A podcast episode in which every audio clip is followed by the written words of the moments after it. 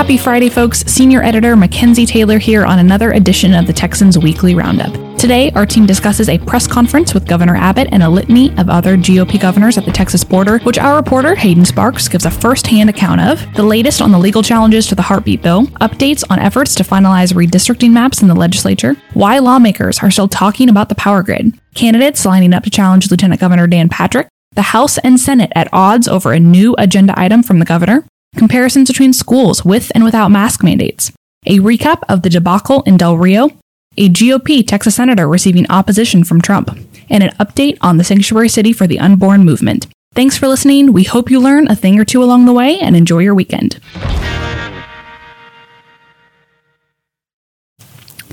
Hello, hello. Mackenzie Taylor here with an intrepid team of reporters. We've got Daniel Friend, Hayden Sparks, Isaiah Mitchell, and Brad Johnson. You did that in the exact order that I thought you would do it. Yeah, it's just shocking. I know. I just go around the room. Yeah. Intrepid is one of those words that is not an insult, but sounds like an insult. Does it? I think mm-hmm. so, yeah. Okay. Yeah, well, you know, Brad, I'll let you determine what that oh. meant. Yeah. The shoe fits, huh? Um, I'm just glad we have Hayden back in the office after a, a trip yesterday down to the border. a treacherous drive A treacherous drive. from Austin to McAllen. Yeah. I'm kidding. It wasn't very treacherous. Just okay, I was like, long. My eyes widened and I got a little nervous. I was like, what happened that you didn't tell me? It was fine. No, it was it was a nice drive. Okay, that's that's good. Well, on that note, we're going to get right into our content this week. Hayden, let's start with you about that trip. But you went down to the border this week, like we already said, to cover a press conference between the governor and other governors as well that came down to talk about the border crisis. What was the atmosphere of the press conference beforehand, and where exactly did this happen? Well, this press conference was different than the last couple that we've been to. There was one with President Trump in during the summer and another one with almost 20 United States senators in March that I attended and this one occurred at the same location as that one in March, but it was a little bit different logistically. Uh, it was at Anzalduas National Park in, or in, not National Park, but Anzalduas Park in Mission, which is in the McAllen area. And it was not, it was near the Rio Grande, uh, the Rio Grande River, but not on the bank of the river like it was in March. This was, uh, in a field that was near the park, and there was a heavy National Guard presence. So this was very Shocker. much yes, it was a show of force uh, for the governor's office. They had uh, Humvees and state trooper vehicles in a semicircle, and uh, of course our um, Around where the conference was, around where the press conference was. Yes, it was that- the backdrop for the the press conference. So the governor was facing the media, and behind him uh, was a line uh, or a, a semicircle of of vehicles and service members who were there to show that the governor has deployed uh, the Texas National Guard and state troopers to the border as part of Operation Lone Star. And it was very different than in March when U.S. senators were pretty much on the river. And that when they finished their tour, they came out and spoke to the press on the dock. That it was a little bit more. Uh, the the setting was seemed a little bit more planned uh, than the one in March, um, but the security seemed more intense at this one than it was in the than with past. the U.S. senators. Yes, it wa- that was interesting to me.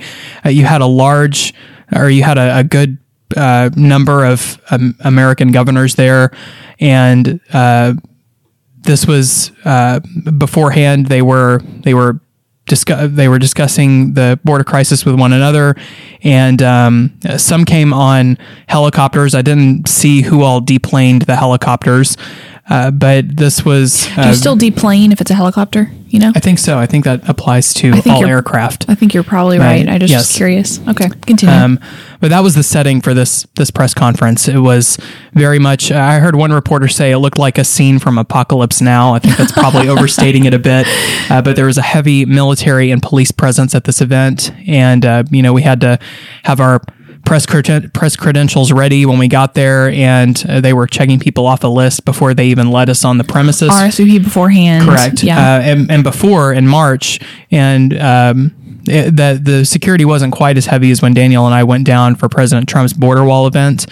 Um, you know, we didn't have to be bussed there or anything, but uh, they they wouldn't even let vehicles onto the the premises before showing RSVP and making sure we were cred- credentialed and everything. Talk to us a little bit about the dynamic between the governors and their interactions at the at the conference or beforehand. It was interesting because they almost had a team huddle beforehand. they got together and, And these are all GOP governors, they right? are These they are all Republican governors.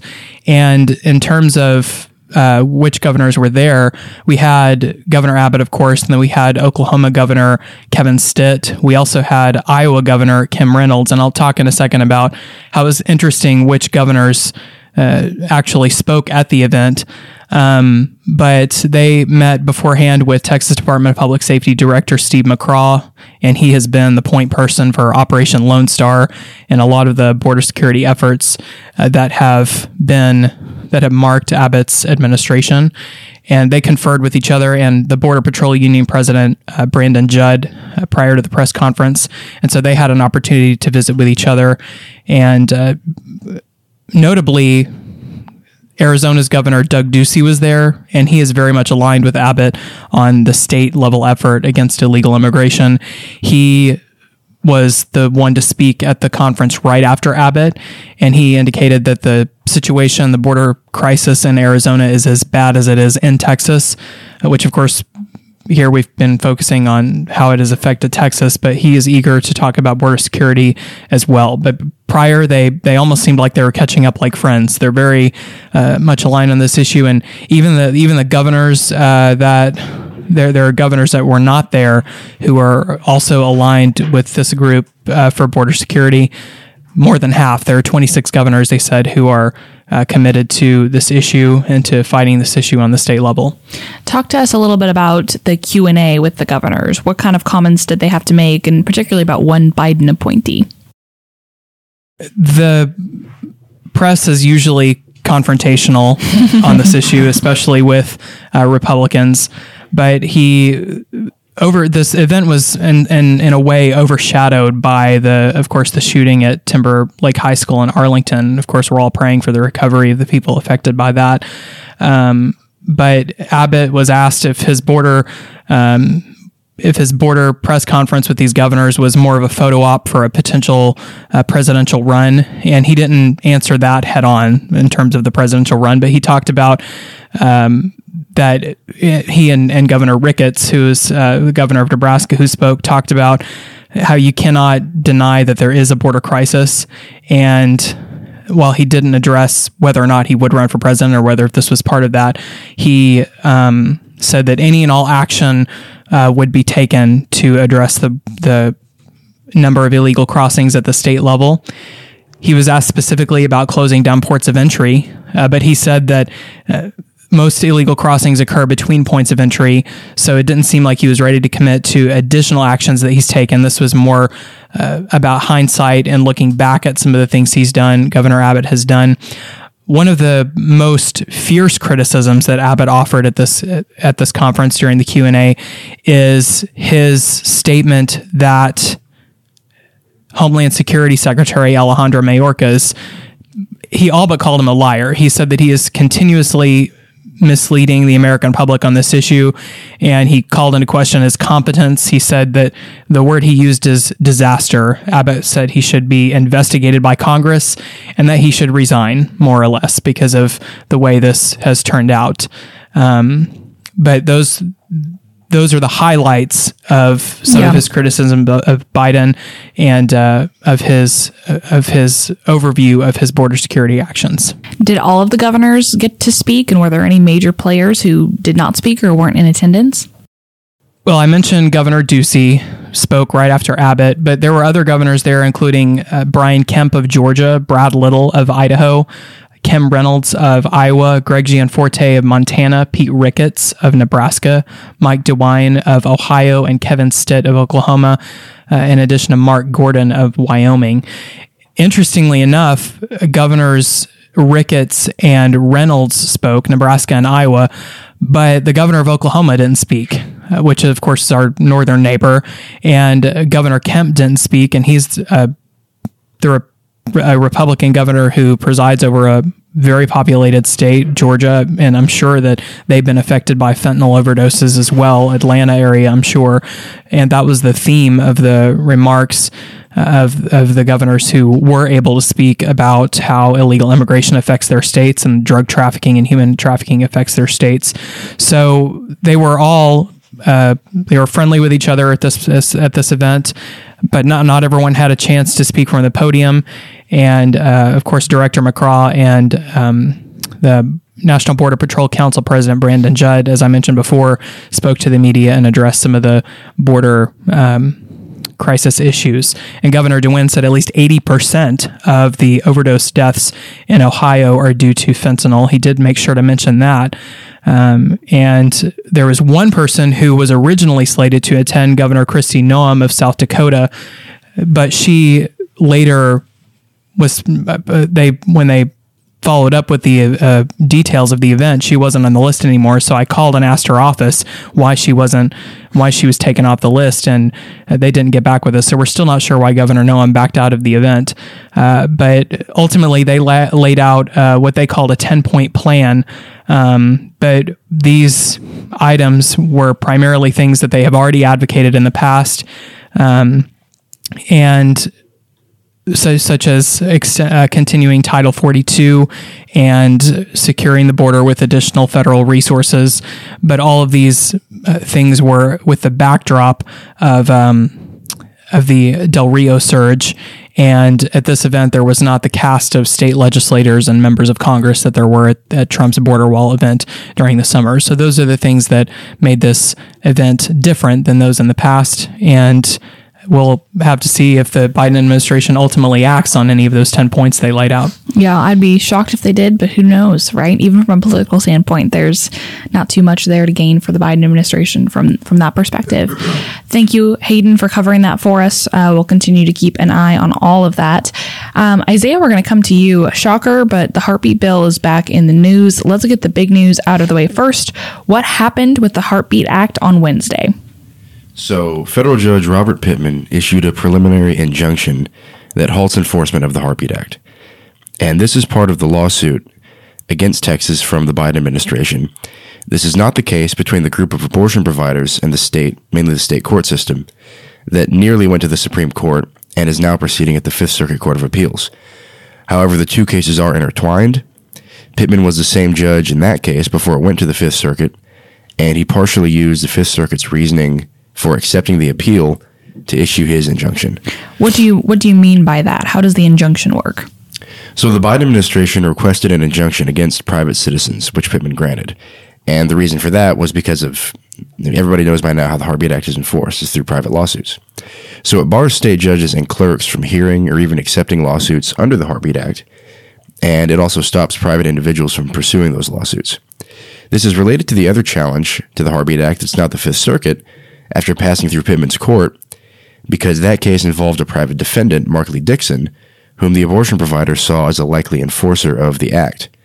The Fifth Circuit accepted his appeal along with the state defendants because it said that the Heartbeat Act made state and private actors inextricably intertwined.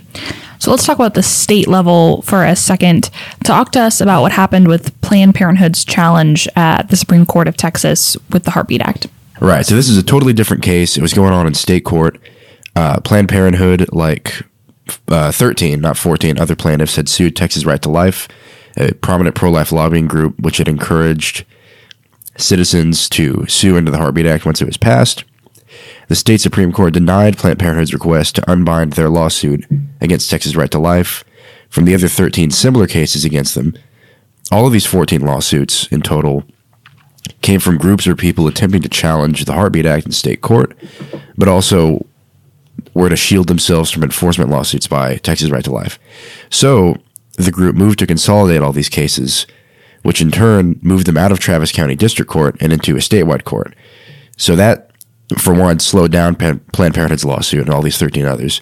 And also, you can do the math on a move from an Austin court to a Texas statewide court, the multi district yeah. litigation panel.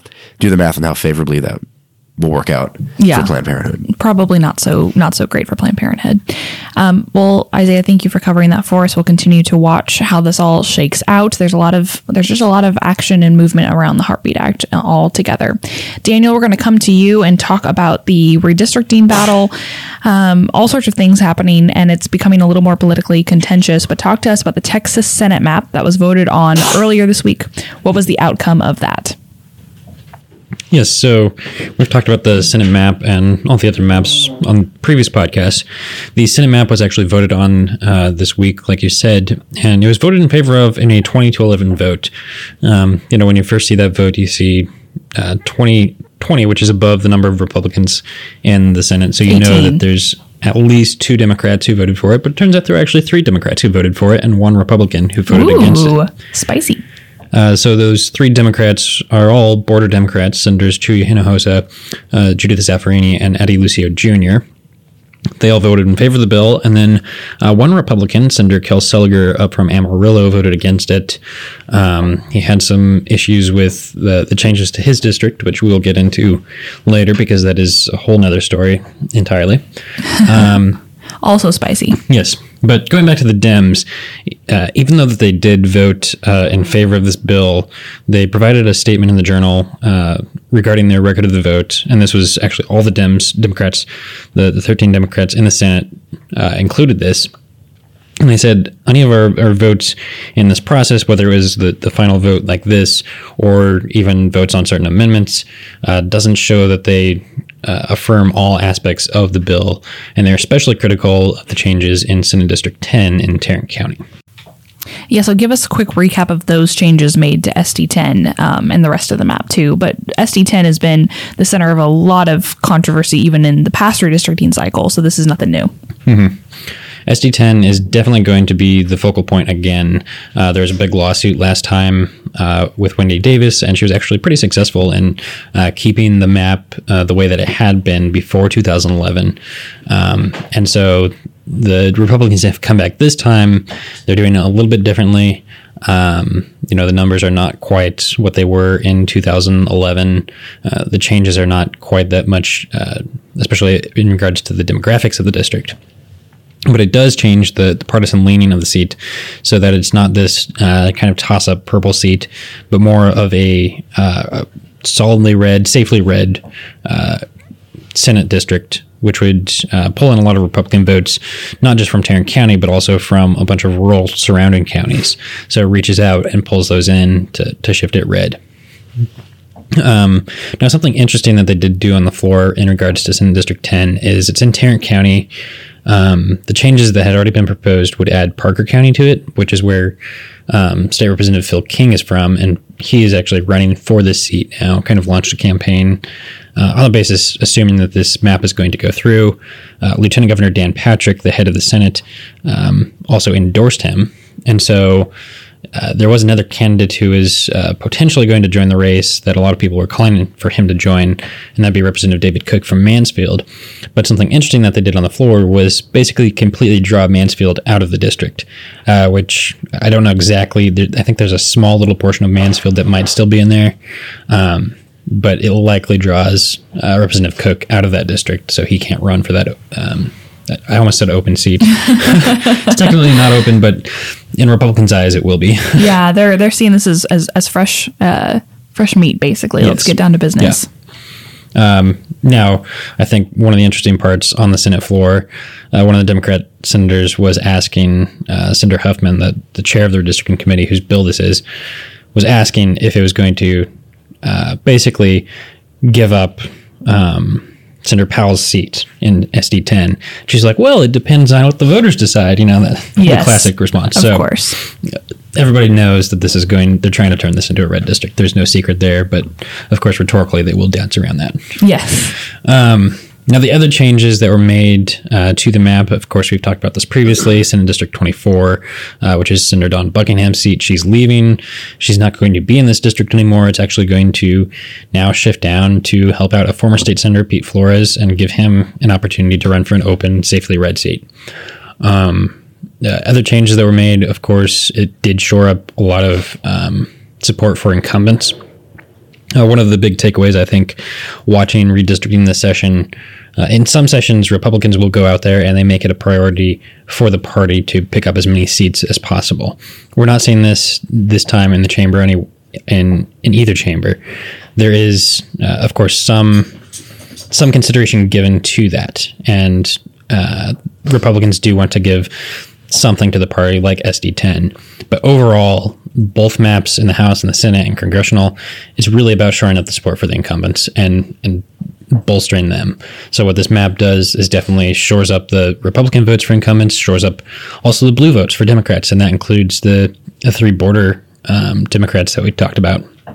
Now the interesting thing, the Democrat who actually loses some Democratic votes would be uh, Senator Lucio, but in a way that actually supports him because uh, he often gets a lot more challenges from the left than he does from the right. Yeah, So, particularly in that district. yeah, those are the big changes. Now, talk to us about you know what the next steps in the process might be, as the Senate has already passed this bill. So tell us where the maps go from here. So, real quickly, just like any other piece of legislation, it still has to go through the House. They still have to sign off on it. Uh, traditionally, Senate maps don't really change in the House. The House kind of does hands off, and the Senate does the same with the House map. Um, the only changes that we might see is, you know, if the Senate says, "Hey, we need to make some more small adjustments," they might tack on an amendment. Um, but that probably won't. I mean, there won't be any major changes. I don't expect. I could be wrong. Um, and Democrats will certainly try to, to push amendments, especially with SD10. Um, but it'll go through the legislature in the House and then uh, be agreed to, and then it goes to the governor. The governor still has to sign it, just like any other bill. bill. In previous uh, decades, the state has been required to obtain pre-clearance from the federal government for the maps to go into effect. That's no longer the case, uh, but that doesn't stop lawsuits from happening.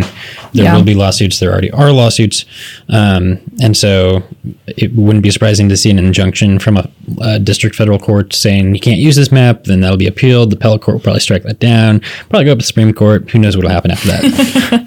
Well, I think this whole process is interesting too because you have legislators very much uh, redistricting for the short term, right? So if there's somebody specifically who lives a precinct or two away, they're going to you know district that person out of any any sort of uh, contention.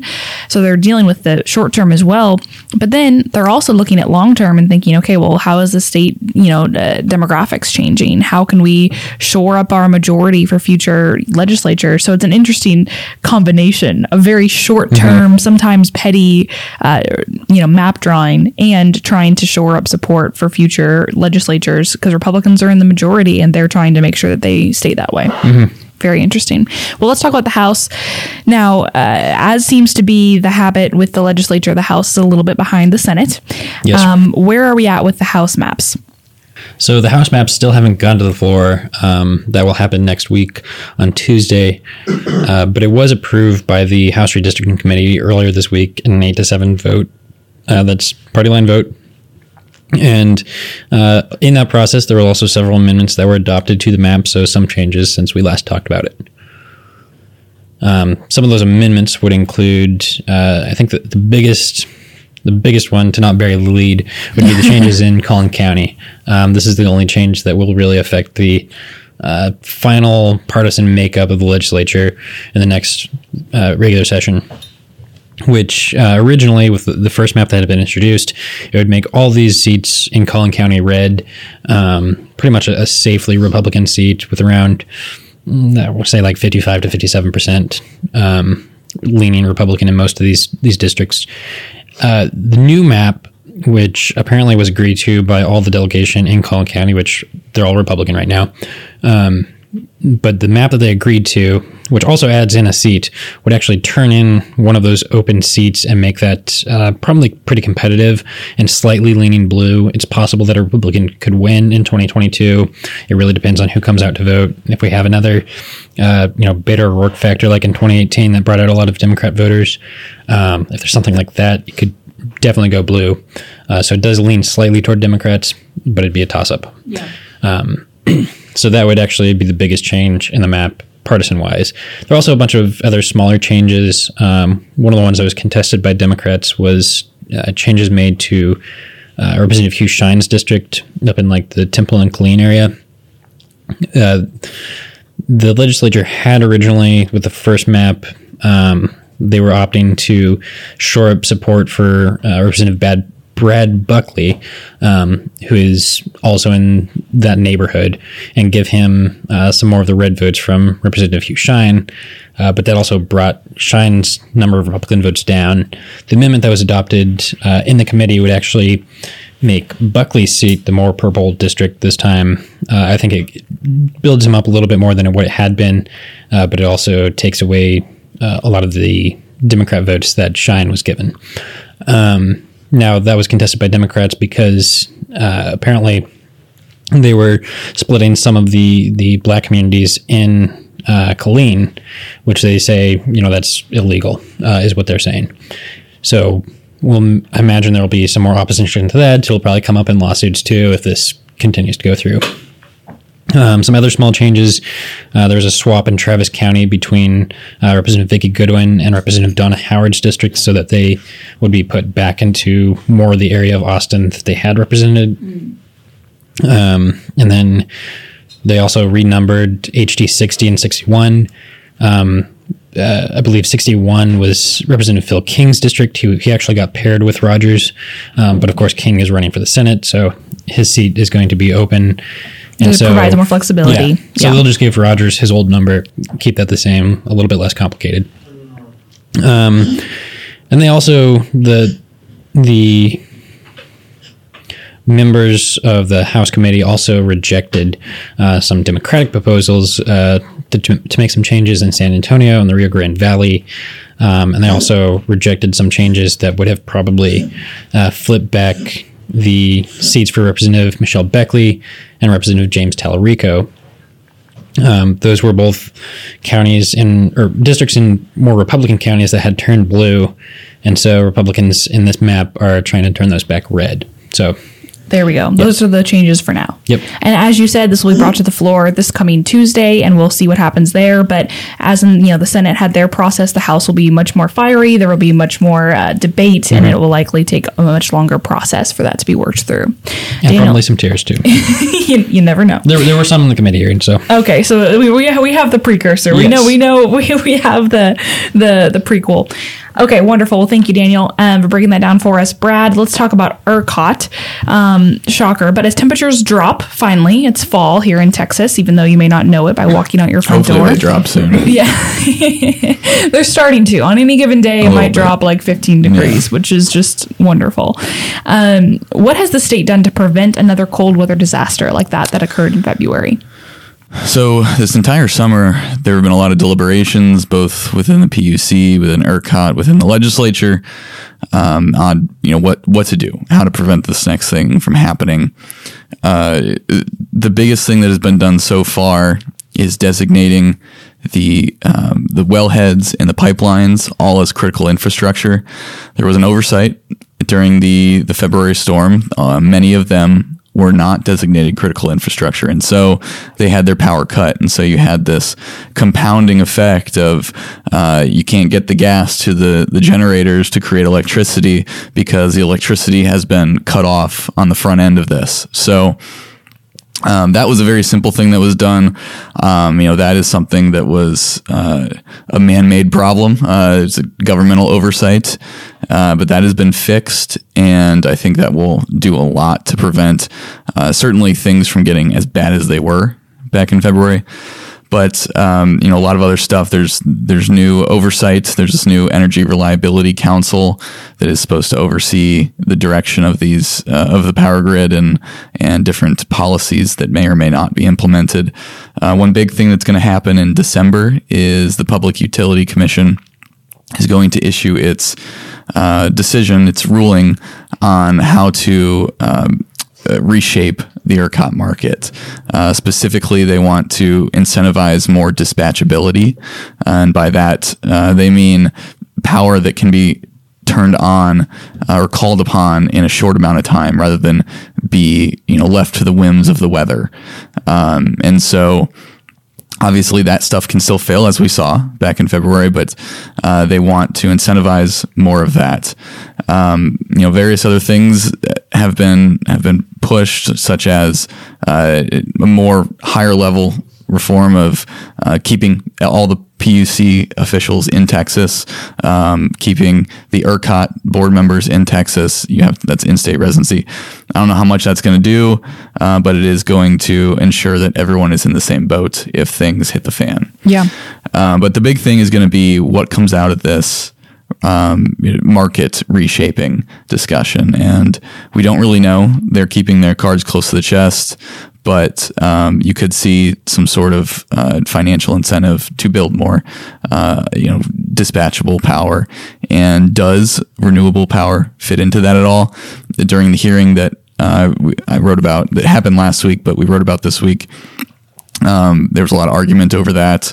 Uh, how much does does renewable energy deserve to be called that? Some people uh, believe not at all. Others believe it should des- uh, deserve some consideration. And there was one concession made that if it's you know in battery storage, then that would count as dispatchable because you can flip that on.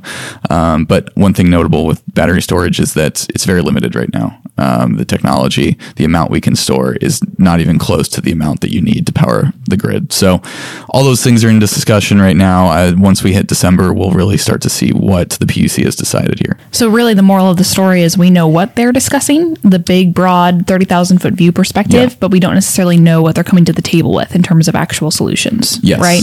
And part of that we already do know. The legislature, you know, put forward some of their own reforms. Mm-hmm. Um, but I mean, is that basically why people are still talking about the grid? Is because Yeah. we're we're still in the process of figuring out these solutions, and now it's up to the agencies themselves to kind of put these into place. Yeah, and there was the the winterization mandate, and that is at various levels of uh, accomplishment. Um, the gas side, the uh, the the railroad commission is not required to enforce that um, at the current date, like it is in, on the generation side, and so um, we'll see how much progress is made on that. Yeah. Uh, I think you know the larger thing in this whole discussion is that what are the chances that we face another storm like we did this past year?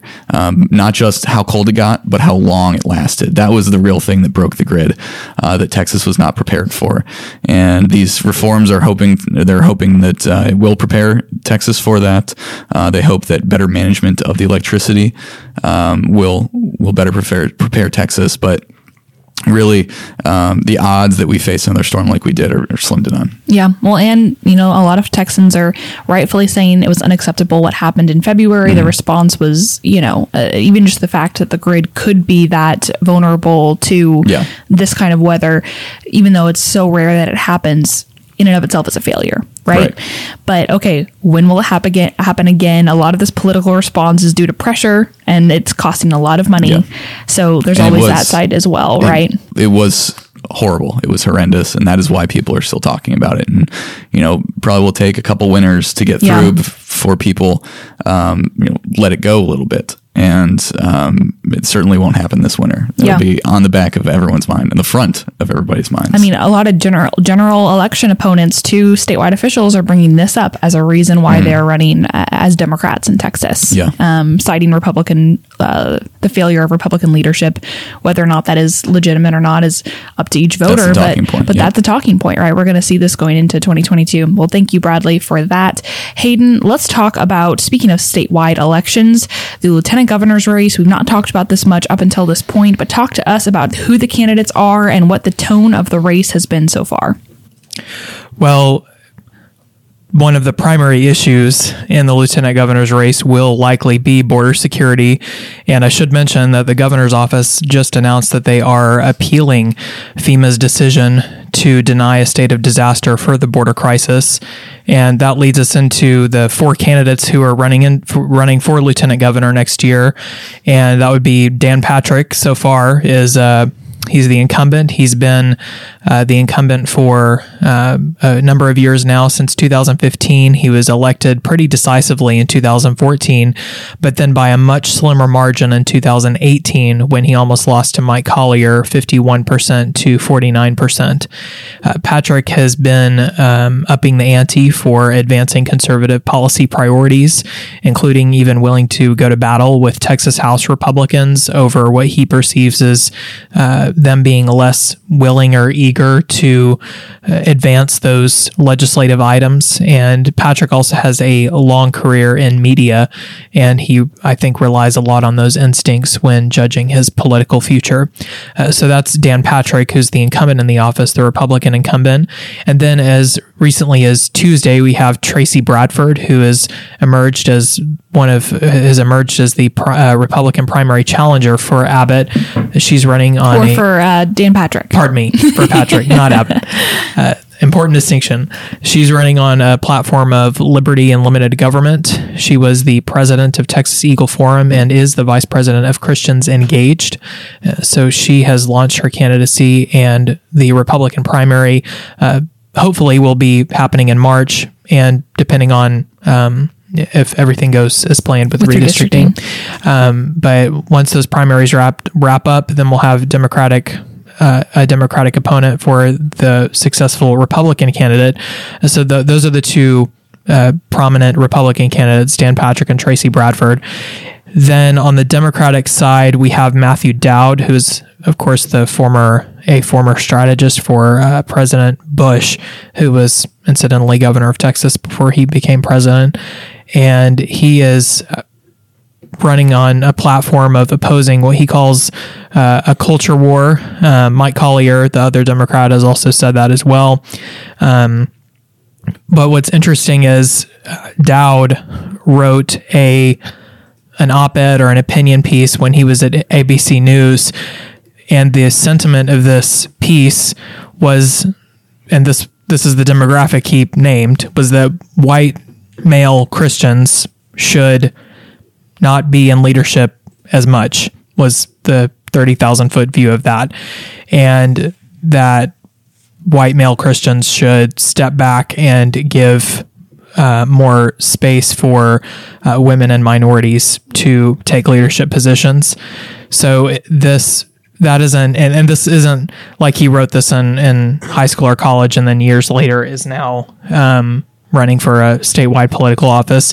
He wrote this three years ago around the time that Justice Kavanaugh was confirmed by the U.S. Senate and now is launching a candidacy for lieutenant governor. So it will be interesting if Bradford ends up getting nominated as the Republican candidate. That'd be quite ironic to have a, a Democrat who's taken this position then running against a female Republican candidate. But of course, that'll depend on the outcome of the primaries. And then we have Mike Collier, who's a businessman who came within 400,000 votes of unseating Lieutenant Governor Patrick in 2018 and he's running on liberal issues such as uh, supporting climate change reform or things to address climate change. And uh, he also supports Roe v. Wade and abortion rights as well. So they are supporting That's the Demo- field. Democratic uh, causes. He's also And- uh, talked a lot about the grid, as Yes. you know, we mentioned Yeah. a couple Yeah. minutes ago. That's who I was thinking of when I mentioned that yes, earlier. it's Was the- Collier. almost every other press release says "fix the damn grid." Yeah. yeah, exactly. So, um, and as Brad just mentioned, uh, that's probably going to be at the front of people's minds this winter. So, Yeah. that'll be an important, an important issue. Uh, and of course, it's that's going to be a bread and butter issue in Texas politics for a while, I think. Um, uh, but those are the four candidates, and those are are just a, a taste of where they stand on the issues. Absolutely. And definitely these three opponents right now that uh, the lieutenant governor has, all in their own way, have some sort of name ID with a portion of the voting populace. How form- formidable they will be is yet to be seen. Um, you know, Trayce Bradford has uh, come out and it will likely be a challenge from the right.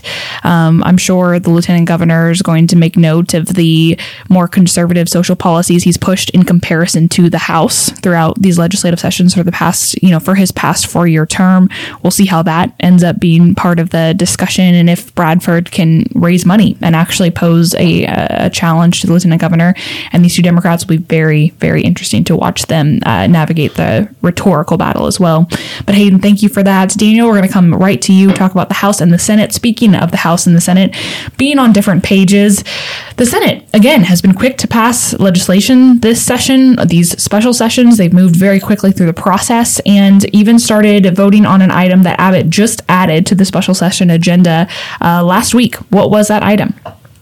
So when uh, Governor Abbott added this to the agenda, Hayden actually wrote the article on this, uh, and basically what it would do is uh, raise the penalty for illegal voting back up to a felony, uh, returning it to what it was before SB one, which was the major election integrity bill that the Republicans passed in the last special session. Um, in that bill, there was a provision that actually lowered the, the penalty for illegal voting. So uh, Governor Abbott has added it to the agenda to raise it back up to what it was. And uh, the Senate acted quickly on this. Um, I think he, he put this on the agenda Thursday of last week, uh, and they filed the bill the, day after. They had a hearing this week, and they voted it out already. Um, so now it's headed over to the House. Now, talk to us about the support and opposition to this legislation. Is it similar to stances that folks took on the major election bill that was heard earlier this year and the subject that uh, you know made a lot of Democrats mm-hmm. want to flee the state? Yes, I think for the most part, uh, and there is one huge caveat on there that we'll get to, uh, but for the most part, yes, you know, people on the right see this as uh, something that's necessary to really kind of uh, make sure that people aren't going out and voting illegally. If they have this uh, threat of a higher penalty if they know that they're going to get a felony for doing this uh, they argue that it'll deter uh, more illegal voting.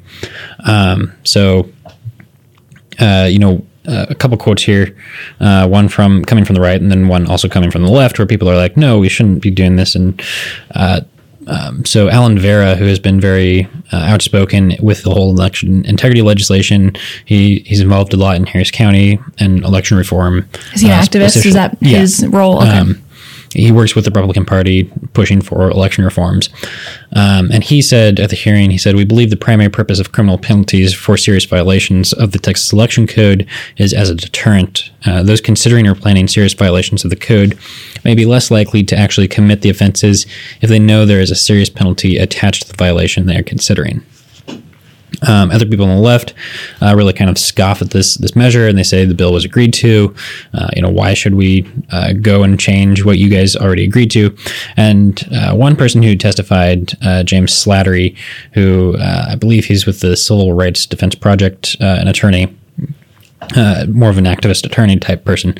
at the hearing, he said it is richly ironic that during the debate on SB1, that supporters of SB1 routinely accused the opponents of the bill of not having read the bill Yet some of those same reporters, supporters of SB1 now claim to be surprised that it contained uh, provisions reducing some criminal, criminal penalties related to voting.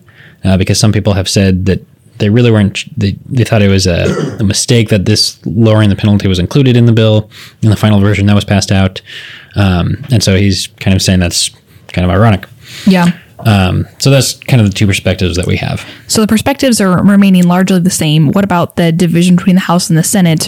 What kind of chance does this bill have in the House? Yeah, and that's the big caveat because the top member in the House, uh, Speaker Dade Phelan, has expressed opposition to the bill, uh, basically saying that we've already done this.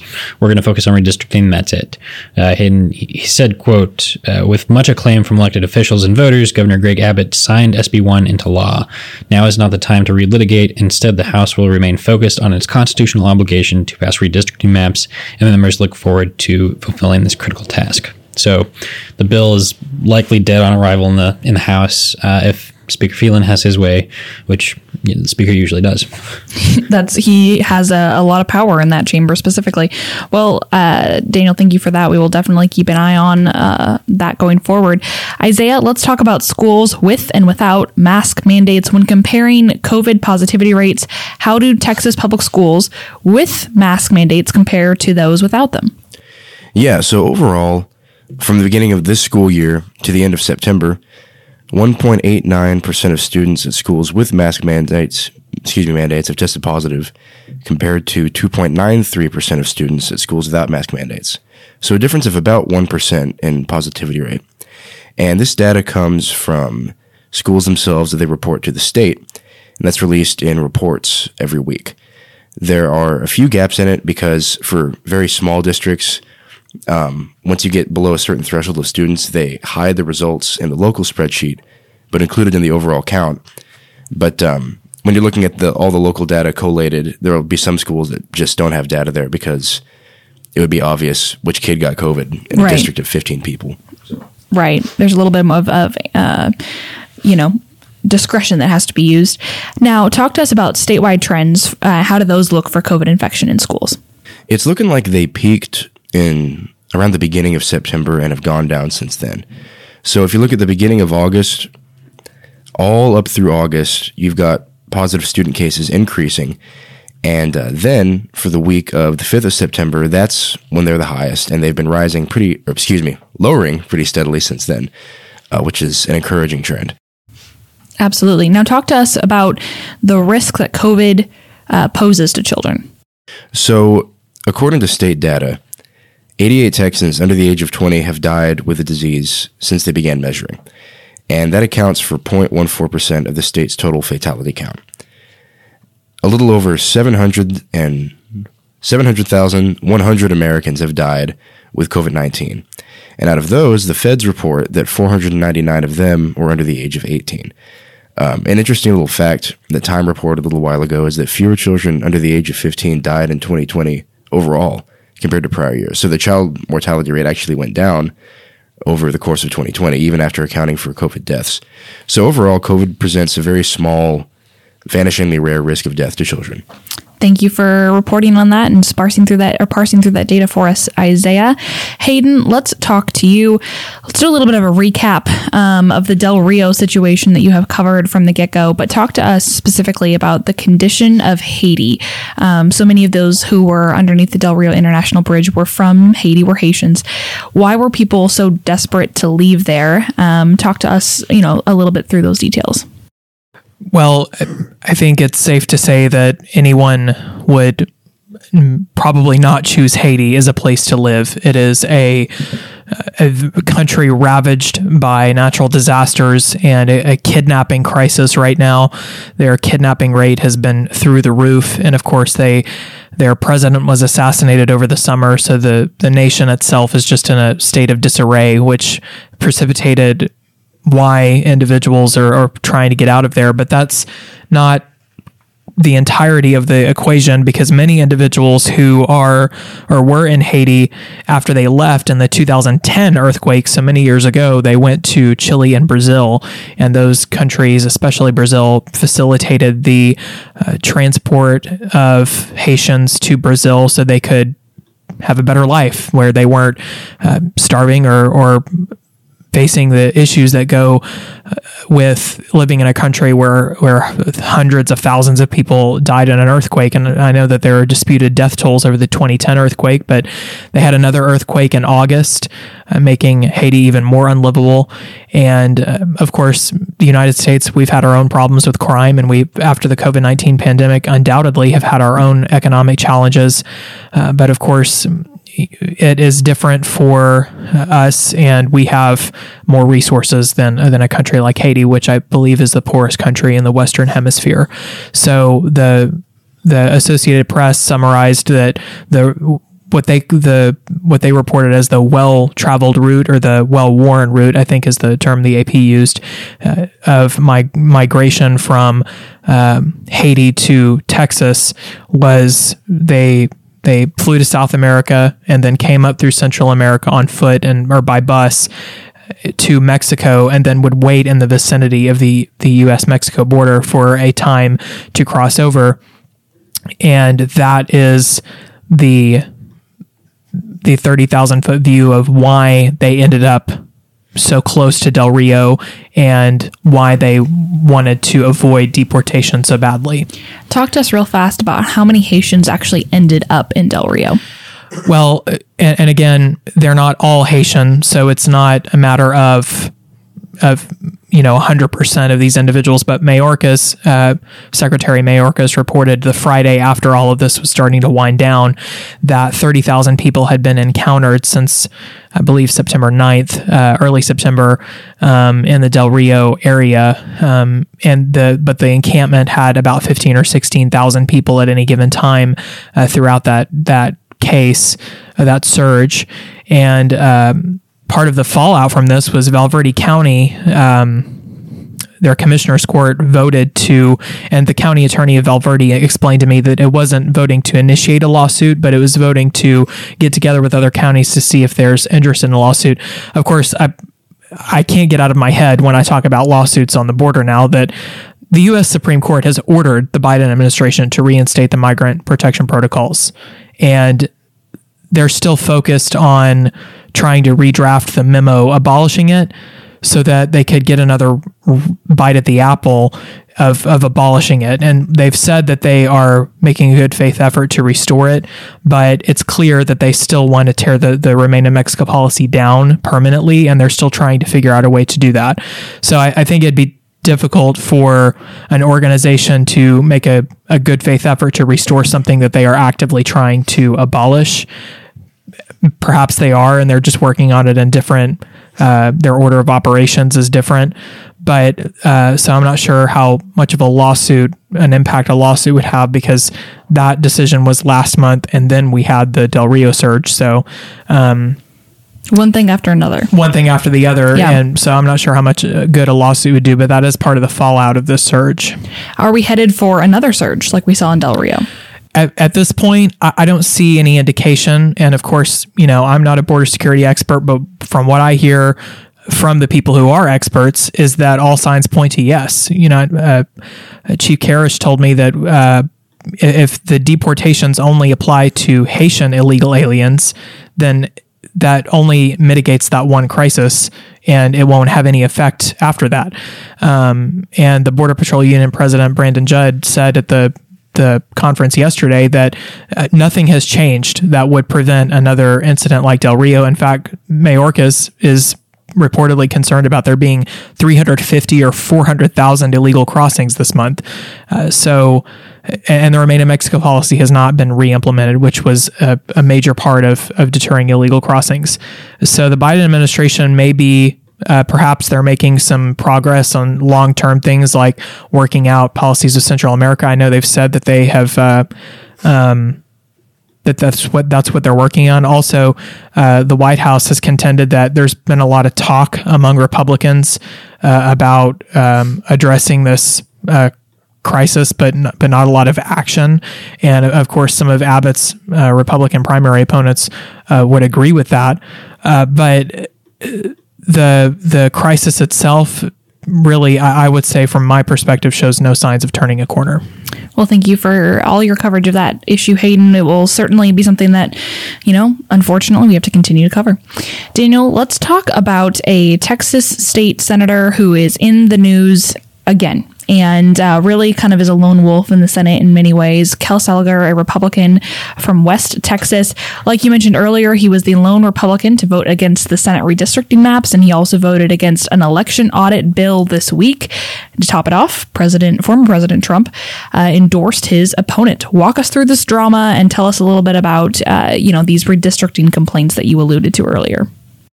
Yes, so uh, Kelton G. Seliger is his full name, uh, and bring that up because it's it's kind of interesting that there's also a, an unincorporated community up in the Panhandle called Kelton, uh, like his first name. So, and, and it all comes back to the town of Kelton, at least for this uh, his, his redistricting vote, uh, because his big complaint with redistricting was that it took a lot of the counties up in the Panhandle, uh, not a lot, just like probably like five or four or five, maybe six uh, counties up in the Panhandle, including the one of Wheeler County, which is where Kelton is, uh, and it would actually give that to SD 28, which is uh, the other West Texas Senate district uh, belonging to Senator Charles Perry. So, um, and in place of those panhandle uh, counties, uh, Seliger's district would get a lot more closer to the Permian Basin, kind of more in the, the traditional West Texas, uh, you know, west of Austin, those those counties. Um, and so he offered actually he actually offered an amendment on the Senate floor uh, when it came to the floor, and he was requesting that the Senate uh, shift those counties back around so that he gets more in the Panhandle and less down in the Permian Basin. Um, but uh, that was opposed by Senator Joan Huffman, and he ultimately pulled down the amendment, uh, saying that he didn't want to force uh, senators to make a tough vote. Um, but he also said on the floor, I believe members that really what this is about is to take counties out of the panhandle and move them closer to Midland because a member of the board of the Texas Public Policy Foundations is running. Now, uh, there is a actually he's a former board member of the of TPPF, uh, the think tank in Austin, uh, Kevin Sparks, who is running for SD thirty one in in the Midland area. As a in the, Republican? yes, um, as a Republican against a sitting Republican. Now, Seliger hasn't actually announced that he's running for reelection. He hasn't made that decision yet, um, but it's kind of presumed that incumbents will run unless they say otherwise. Um, but uh, Seliger was saying that this is not about agriculture or oil and gas. He's saying this is really about a, a partisan, not a partisan, not even partisan. It's a- it's intrapartisan. an intrapartisan fight to kind of push him out of the legislature um, and get someone new into his seat. Um, now, it's not news that he is voting against his party. He's done that uh, quite frequently in, in past years. He's actually rated as uh, the most liberal Republican in the Senate by Mark P. Jones uh, in his ranking uh, of members. And so, uh, you know, he is oftentimes on the outs of the party, but now he's really kind of getting pushed there. Uh, and he's going to have a significant primary challenge. Well, any GOP big ticket item, you know, the lieutenant governor has his uh, majority of Republican senators that he will deal with to try and get his items passed or even brought to the floor. And Seliger can be a wild card in that regard, right? I mean, even the property tax bill from previous sessions, all, all these different kinds of big items the lieutenant governor wants to pass, Seliger can be a wild card. Um, and he's been very vocal about opposition to certain, even social issues previously, Yes. um, and just has a different, a different leaning on some of these things. Speaking of which, talk to us about the election audit bill. So, just a little bit of background on the selection audit bill. This is different. This is not the same vo- bill as I was talking about earlier uh, that would increase the penalty uh, for voting. This is actually a bill to audit the 2020 election from Senator Paul Bettencourt. Uh, he offered it in the previous uh, special session. It passed the Senate. It did not go anywhere in the House. Um, now, former President Trump actually sent a letter to Governor Abbott asking him to put this back on the agenda for this special session, uh, urging him to do that. Abbott, uh, or the Secretary of State's office, then announced that it was going to do an audit of uh, four of the biggest counties in Texas. Uh, but Abbott has not added this item to the special session agenda. Uh, nonetheless, the Senate has decided to take this up and uh, approve this legislation once again. So Senator Paul Bettencourt filed this bill, which is actually explicitly mentioned in um, in the president's letter to Trump, or in the president's letter to Abbott. He didn't send one to himself, um, and so. Uh, they voted on this, but there was one Republican who voted against it, and that was Senator Kel Seliger. Um, so again, he's kind of voting against it now. Why he was voting against it, um, it's not really clear. I, I haven't seen any statement. He he didn't say anything on the floor when it happened. Um, now it could be you know just because it's not on the special session agenda, and there's question about whether this would actually pass in the House because I'm sure a point of order could be raised and uh, actually uh, agreed to because it's not on the agenda. Right. Yeah, absolutely. Now, has the lieutenant governor uh, indicated that he wants Seliger replaced? he hasn't said anything explicitly, um, but we know that uh, Lieutenant Governor has been very active in kind of orchestrating who he wants to be in the Senate in the next regular session. Uh, he has endorsed candidates in all the, the the two open seats and also in SD 10, which is going to turn Republican if they have their way. And um, then you also have Kel Seliger's district, which, like you were mentioning, they kind of butt heads uh, on a lot of these big issues. And so Patrick uh, did say at an event in the Permian Basin uh, at, a, at a meeting, he was a keynote speaker, and he said that the Senate does need someone from the oil and gas industry, uh, which Kevin Sparks, the the candidate who has Trump's backing, um, and apparently he's going to come out with a few more endorsements from uh, Seliger's primary challenges from the last election um, uh, pretty soon, and so he he is in the oil and gas industry. This could be who Patrick was referring to. Who knows? we'll see. And it is notable that that lieutenant that the lieutenant governor was, I bel- I believe it was the chairman for President Trump's reelection campaign here in Texas, or I forget the exact title, Mm-hmm. but held a position of prominence in the president's campaign or former president's campaign again in in 26 2016 and 2020 both um, and you know trump endorsed sparks so Mm-hmm. Yes. interesting in that regard not necessarily tied but interesting to note nonetheless thank you for that daniel isaiah let's talk about uh, update on the sanctuary cities for the unborn here in texas three more towns voted to outlaw abortion in city limits where are they Uh, the one that I find most interesting is Impact. It is just north of Abilene, and it has around 20 to 30 inhabitants. So when it was added, it single handedly shrank the average member population of this initiative from 10,000 people to about 9,800 people, which is just Wow. kind of funny to me. um, Brownsboro voted to outlaw abortion on August 16th. Impact voted September 11th. The most recent addition is the town of Nazareth. It is the northernmost sanctuary in Texas so far. Uh, it's a town in the panhandle of about 300 people, and they adopted the ordinance on October 5th. So those are the three um, two west, one east. Tell us a little bit about what happened in San Angelo. Yeah, it was interesting. Um, the guy that has been spreading these ordinances around from town to town is Mark Lee Dickson. Uh, we mentioned him earlier in passing. He's a named defendant on the lawsuit of the abortion providers against the state court system. He's the only citizen involved in it. And um, anyway, his involvement in this story, like I said, is that he presents these ordinances from town to town, and um, he goes personally to all these towns, even Impact and uh, other such small towns. And he's had his eyes on San Angelo and Abilene and Odessa for some time, and um, has presented, or I guess pitched, the ordinance to San Angelo a number of times already.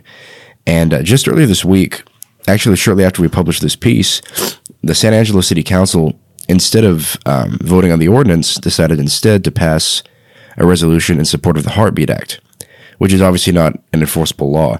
And what's interesting about that is that the Heartbeat Act explicitly provides in one line um, that it does not touch the ability of municipalities to regulate abortion more strictly than it does.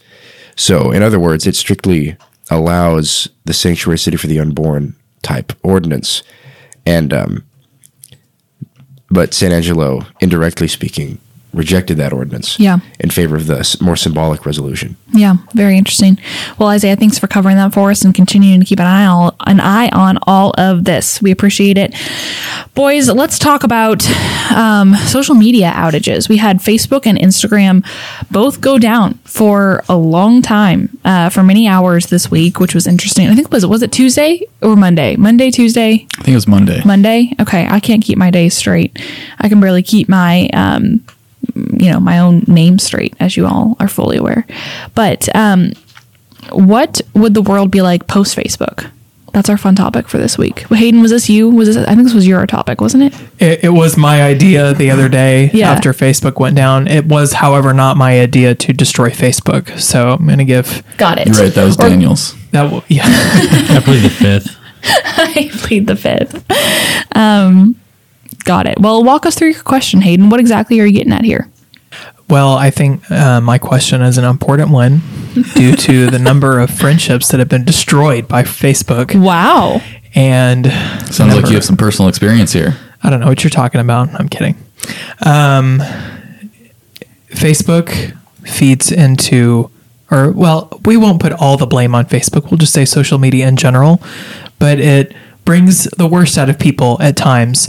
And that's why I think Facebook went on a campaign to try to restore its reputation. Oh, you so you those think ads that Facebook is this benevolent um, monstrosity that just decided to, uh, you know, allow folks to talk to their uncles in peace again.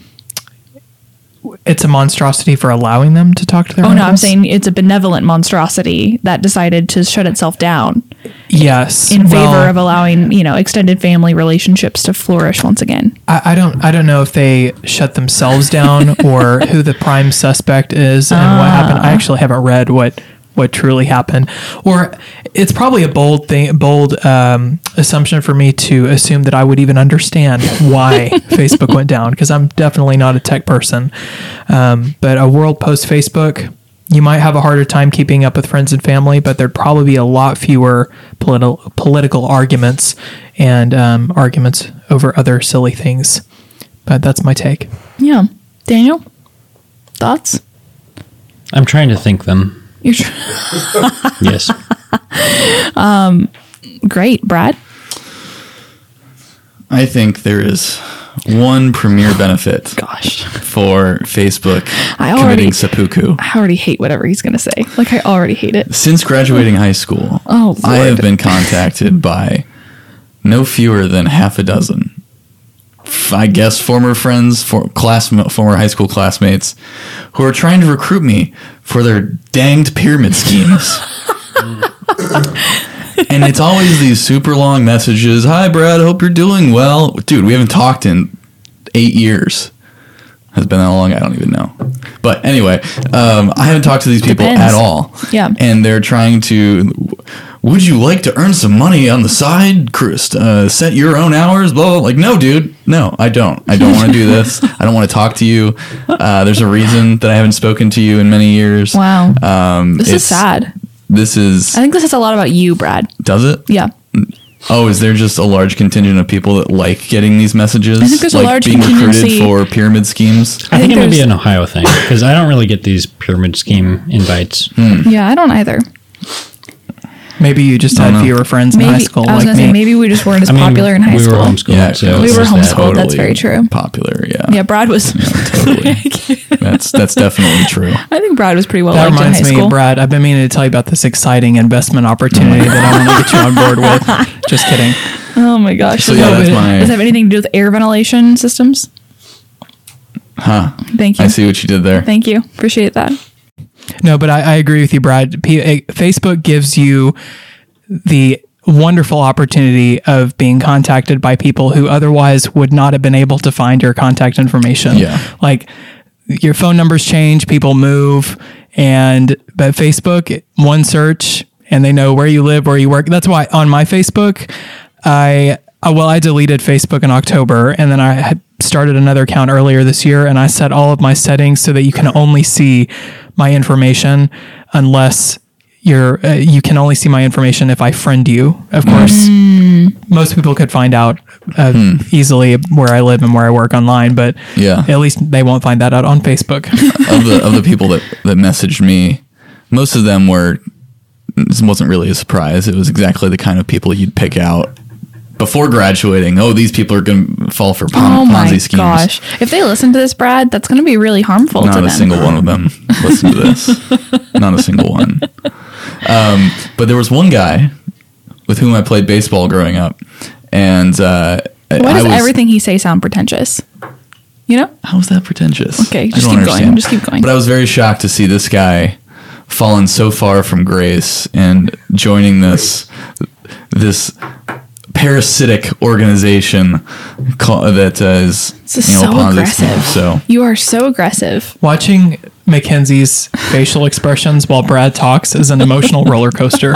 every time I open my mouth, Oh my gosh! it's just condescension haven't, condescension I haven't given you grief on this podcast in a long time. I, would like the I- I record see to we're reflect. bringing back the bashing Brad segment. You it's know, been dormant it's for a been while. a while, and I missed it. I didn't realize you It's my disagreed. therapy. I, I didn't dis, didn't realize you loved getting these messages. I don't from get former them because my friends don't uh, involve themselves in Ponzi schemes, Bradley. Are you saying you have better taste in friends? Yeah, I would just like to say that the you know I don't have this problem. Mm hmm. Mm hmm. Mm hmm. Okay, Okay, good talk. thank you. Um, Daniel, yeah, do you have any more thoughts on this? Yeah, I don't think much would change. Okay, got I, I think people would find other ways to have their partisan fights. I think people would find other ways to contact people and find out about their birthdays and their new kids and all this other stuff. Like, I think the Babylon Bee did a, a good report on this where they're like, Utopia breaks out after Facebook goes down. And then at the end of the article, they say, at the end of this article, they they were saying that now people are discovering Twitter, and that's exactly what would happen. That's it's true. like There's chaos always an outlet. Yeah. Isaiah, thoughts? You know, I kind of lean that way because human nature is human nature. It doesn't really change. But I want I, I don't think you can overlook how entire movements form on social media because people with wildly rare beliefs or thoughts all of a sudden are now not like you know, one in a town of however many people, but they're 2,000 in a world of however many billion. But you, you can find those other 2,000 people real easy on, you know, social. Anyway, mm-hmm. Yeah. I mean, I think I think that's true, and Facebook has certainly proliferated that. But I, I also think that even if you got rid of Facebook, we, we can't go back and undo it because there's going to be Reddit, there's going to be Twitter, there's going to be YouTube, there's going to be other places now already. Where the only way that we can, can take- actually do it is like if you just destroyed the internet, which that'd be nice. Isaiah would no longer have to have Twitter, and that would make him very happy. Yes. Well, but then you lose all your followers. Oh, Only It's got a long 200. way to fall. this is really brutal, all of you. It's brutal out here. Um, anybody get that reference? No. It's brutal out here. Brad, you listen to Olivia Rodrigo. You should I know. have, yes. Yes, it's On Who's that? occasion. she has a song. I don't know what you're talking She about. says it's brutal out here. It's literally a song called Brutal. Oh, well, good for her. Yeah. Okay. Well, on that note, um, I would like to say that I would love if Facebook was gone because the people who wish you happy birthday on Facebook are the people that you don't know. It's like that random person you friended back in college that you had one class with, spent one quarter with, and don't know now. Or But you would never know that they're thinking about you. that's so true. But the happy, but the but the token uh, timeline post where they say "Happy Birthday" with no punctuation warms my heart, not an iota. you know, Not one Kelvin. Not one, not one. You can turn off the notification for your birthday, and then you won't get any of that. Yeah, uh-huh. that's Or you that's could a delete your. Facebook It's account wonderful. and be like Isaiah. I would also enjoy that. That's my really only thought. If oh my gosh, Hayden just Hayden looks so tired. He just wiped his eye and rubbed his eyes, and he looked like so tired and sad. Um. Well, on that note, folks. Yeah, yeah, Brad. Oh, Oh, I- dear. Sorry. Yes, if you have words to say, you Um, yes, can say I them. have a, a shout out to give to uh, Ben Wright, one of our listeners. I ran into him yesterday at a coffee shop up in Cedar Park. He lives in Leander. Uh, came up to me, recognized our logo on my polo, and so it was cool. It's cool to talk to him, get get some feedback from him, and um, hear what he you know cares about in Texas politics. And so, uh, if anyone runs into us in the real world, Say hi. do that. Yes, Ben Wright is his name. Ben Wright. Well, Ben, thank you for listening. That's so awesome. Sometimes it feels like we're, you know, siphoned off in a room speaking to ourselves alone, which is true. But it, sometimes we forget this actually goes out into the world and people listen to it. That Well, Ben accurate. is right there listening to us. I was, I knew there was going to be a pun involved in poor Ben's name. hey, He probably I do it to my name all the time, up. so there you go. That's true, Daniel Friend. What a friend you are. Well, on that note, folks, thanks for listening. We will catch you next week. Thank you all so much for listening. If you've been enjoying our podcast, it would be awesome if you would review us on iTunes. And if there's a guest you'd love to hear on our show, give us a shout on Twitter. Tweet at the Texan News. We're so proud to have you standing with us as we seek to provide real journalism in an age of disinformation. We're paid for exclusively by readers like you, so it's important we all do our part to support the Texan by subscribing and telling your friends about us. God bless you, and God bless Texas.